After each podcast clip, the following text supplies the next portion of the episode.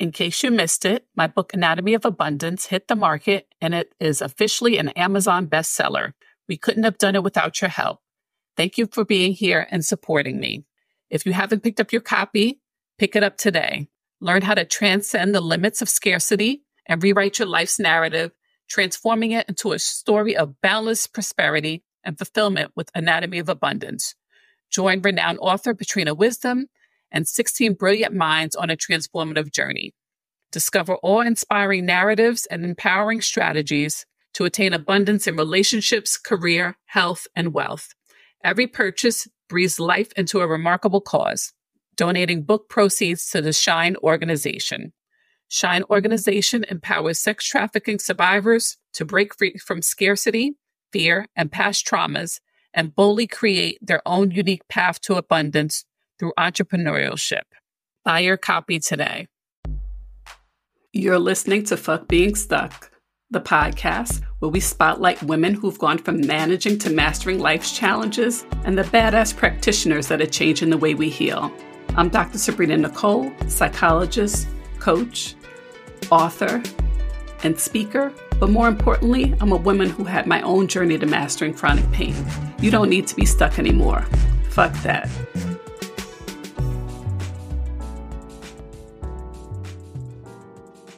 Hey there, I'm excited you're joining me today. Today's episode is all about my journey from managing to mastering a chronic pain condition. My first book was called Surrendering to Rainbows The Art and Science of Quieting the Noise of Chronic Pain. And when I started out on my journey to managing chronic pain, it was all about me finding relief. But as my journey unfolded, I gained unexpected clarity. I believe it only takes one person to take a chance and have a breakthrough for others to see possibility. And I hope I can be that person for you.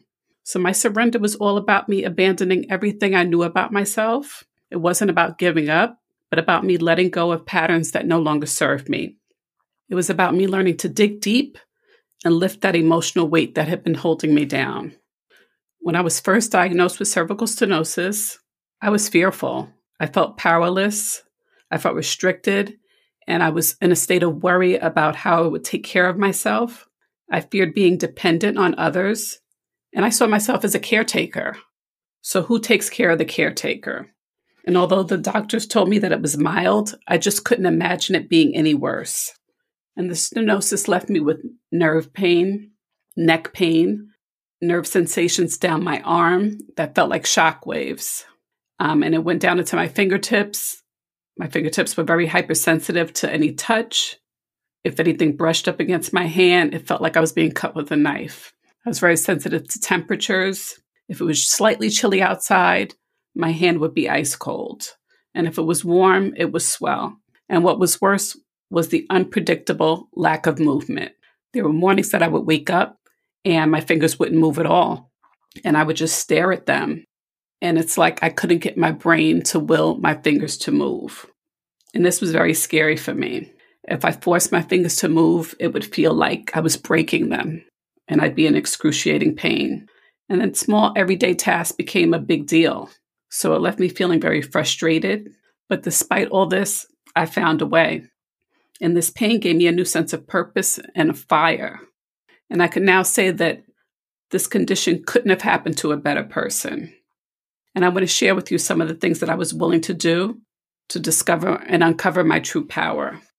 So, by profession, I'm a licensed psychologist with a degree in school clinical child psychology, and I'm an American Board of School Neuropsychology diplomat.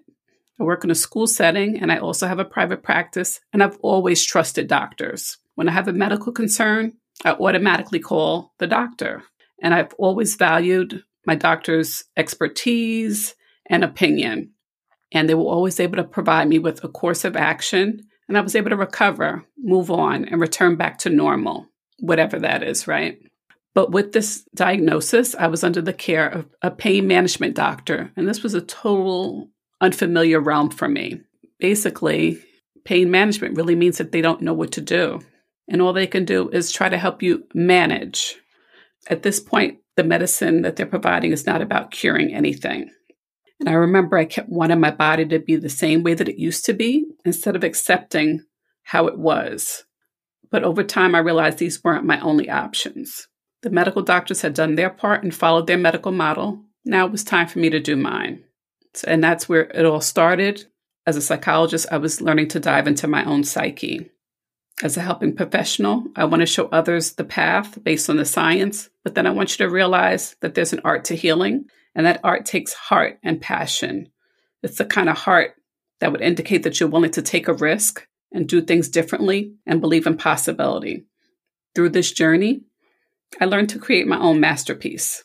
It's like the difference between being tossed around by the waves and learning to float. So, in my search for answers, I looked at alternative methods. I looked at acupuncture, and I also consulted with a physical therapist and an emotional freedom technique practitioner. And I was looking for direction. But what I was led to was insight. And it took a conversation with an Egyptian holistic healer to really set me on the right path to healing. He happened to be my guide on a trip to Egypt. And so when I had this condition and I had exhausted all other resources, I said, okay, I'm going to call Allah. Uh, and Allah quickly asked me, What's the cause of your pain? And when he didn't like my answer as much, he said, No, you're not listening. What are you holding on to that you need to let go of? And I just took a moment of silence because I didn't know how to respond.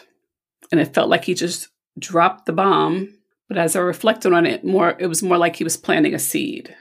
And unexpectedly, I would see the answer sprouting into light. So I went back to any resource that I knew of that was in alignment w- with his question. And there was a book that I had read a year prior called Breaking the Habit of Being Yourself. So I went back to that book. And then that book led me to four other books of Dr. Joe Dispenza. And the one that really resonated with me was called Becoming Supernatural. And so I practiced the meditations that were outlined in the book on my own. And I really wasn't sure if I was on the right track, but after a few days, I, I discovered that I really was. And I would feel energy moving through my body. And I felt like I was more relaxed and things were starting to shift for me. And so a month before COVID shut New York down, I went to Bogota, Colombia to an in person Dr. Joe progressive workshop. And I got confirmation. One, I was on the right path, but also two, I needed to push myself just a little bit further. So I learned some new meditations. One of them was called Tuning into New Potential. And he always talked about setting an intention and then attaching an elevated emotion to that. And that's what I meditated on for about two weeks before my trip to Peru. Now, the trip to Peru wasn't supposed to be a solo trip. I was actually traveling with a friend, and at the airport, we discovered that she couldn't board the flight. And so, the funny thing about meditating is that it helped me to adapt to this changing situation. So, I easily boarded the plane, but I was still a little uneasy about this hike that she had uh, scheduled for us to do. So after some back and forth with the guide in Peru, oh, I did the hike. And the hike started out in the dark. My first steps were guided by Alex and a beam from his flashlight. We were the first two hikers on the path, and the only other people that we passed along the way were the park rangers. And I remember posing for a picture lit by a flash, holding two walking sticks. And let me tell you, I'm not a hiker. I really thought we were just going for a walk. I've been on some trails before, but nothing very strenuous and never an elevation of 15,000 feet. I quickly realized I wasn't only dealing with the terrain, but also the air. And I realized that my body didn't move as fast as I wanted it to at that altitude. Alex was so patient with me. He coached me along the way, and I knew right away that I had the right guide. But in essence, he was also like a spiritual guide. As we walked, I could feel his connection and reverence and respect for the land of his birth and he was so familiar and comfortable with all the unexpected changes in temperature and terrain. And he knew what to do at the right times. At times he was silent, other times he talked to me. And when he saw my frustration with the steep inclines, he said, Not like that, like this. And he was so gentle and he guided me in this zigzag motion. And I just imitated his movements. Along the way, there was a dog, and the dog would walk ahead of me he would stop, I'd catch up, and he'd continue the way up the mountain. And the dog kind of reminded me of the patience and obedience of the process that I needed to embody to make it to the top of the mountain. As the end of the hike neared, I realized I had to stop looking for Alex and the dog and this rainbow that I still hadn't seen yet. And I thought back to my long distance cycling days, slow and steady, focusing right in front of me, staying in the present moment. And I could hear Alex's voice at a distance saying, You're almost there. And with each step, his voice sounded closer, but I really wasn't ready to look up until I took that last step and I turned to see the rainbow colored mountain at 16,800 feet. I remember it was overcast, it was cloudy, and the colors weren't really as vibrant as what I had seen in the pictures, but I couldn't be disappointed because in that moment, I felt a sense of freedom. I felt whole, and I realized that I was the brightness on the mountain and that what I was seeking was within me all along. I just had to surrender to it. And so, Alex, who was checking the time because I did have a flight to catch, says, Oh, I'll give you a few minutes to meditate. But that's what I was doing the entire time. The hike was the meditation, and each step of that two hour, 40 minute journey was a walking meditation. Everything I learned I had to put into practice without even being conscious of it. The art of settling my body down, regulating my breathing, tuning into my heart. The feeling of the ground underneath my boots was meditating. The feeling of the wind blowing across my face, the chill in my hands, and the warmth from the, from the sun was meditating. Somehow, along the way, I began to trust my body again. And in that time of reflection, I felt my heart expand. The entire time that I was hiking, I didn't have any pain no neck pain, no shoulder pain, no sensations. My fingers were moving, and I felt so grateful. And I felt this renewed love for life. And those were the elevated emotions and the intentions that I had set in Bogota two weeks before. And I realized the pairing of the elevated emotions with the intention was like a multiplier, and it was powerful. Had those heavy emotions of fear and anger from the past couldn't have led me to this place. And although I started out on the journey with the goal to find relief from the pain, and I was able to quiet it, but what I did receive was much more than I could have ever imagined. And it's not over. I'm not totally cured from my condition, but I learned how to quiet it. It's rare that I have neck pain, but when I do, I respond to it differently. I used to be upset with it. I wanted to be mad at it, but I realized I was mad at something that was within me. So, did this mean that I was mad at myself? Hmm, perhaps.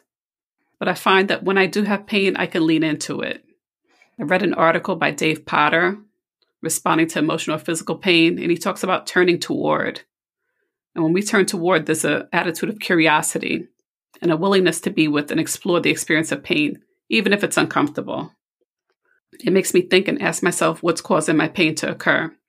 Is it stress or tension, or am I doing too much? And this isn't easy. It takes a lot of practice. Occasionally, I can acknowledge the pain and simply return to my breath. Dave calls this letting go. There are other times I can be hyper focused on a task and I feel discomfort. This time I joke with it and say, Not now, I'm busy. Maybe this is a healthier form of what Dave calls blocking. But the point is, I'm now conscious of it. I've increased my awareness of it.